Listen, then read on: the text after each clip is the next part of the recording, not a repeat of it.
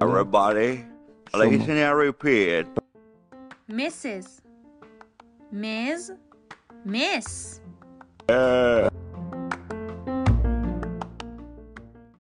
سلام من لادن سریار قلم هستم و این 15 همین قسمت از پادکست 3 Minute English Tips for Persians هست.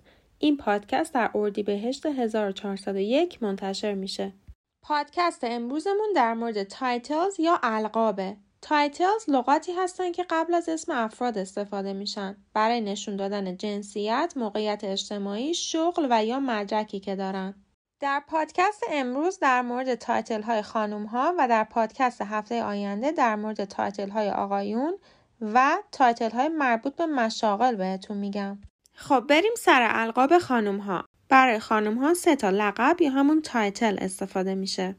اولین title Mrs. هست. Capital M Small R Small S که برای خانم های متاهل به کار میره.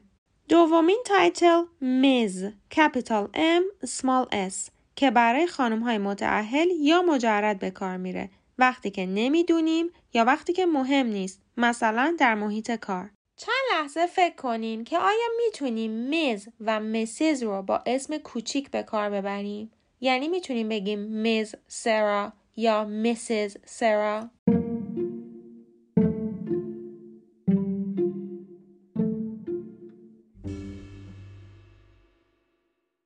درسته که در فارسی میگیم سارا خانوم یا جدیدا هم مد شده میگن خانوم سارا. اما در انگلیسی Ms. و Mrs. رو نمی‌تونیم با اسم کوچیک به کار ببریم و این دو title فقط با اسم فامیل یا اسم کامل میان.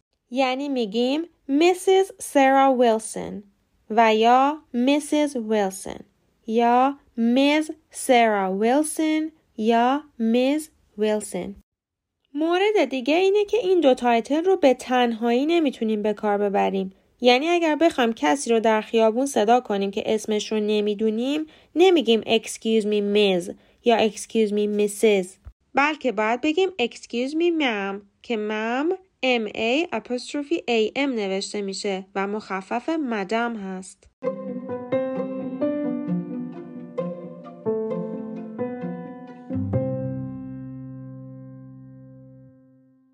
تایتل آخر میس M I S میس برای خانم های مجرد به کار میره. این title با بقیه کمی فرق می‌کنه. علاوه بر اینکه می‌تونیم Miss رو با اسم کامل یا اسم فامیل به کار ببریم می‌تونیم اون رو با اسم کوچیک هم به کار ببریم.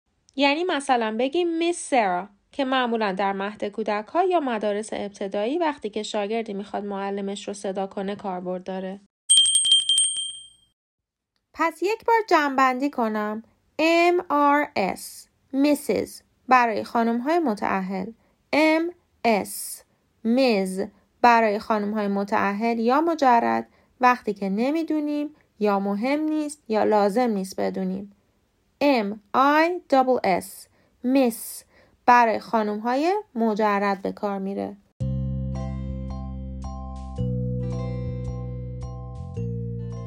امیدوارم پادکست امروز براتون مفید بوده باشه. اگر اینطور بوده ممنون میشم این پادکست رو برای کسانی که فکر می‌کنید به دردشون می‌خوره هم بفرستید. راستی من امروز این پادکست رو در حالی براتون ضبط کردم که پسر 18 ماهم خواب بود. اتفاقی که در طول روز به ندرت میفته تا پادکست بعدی خدافظ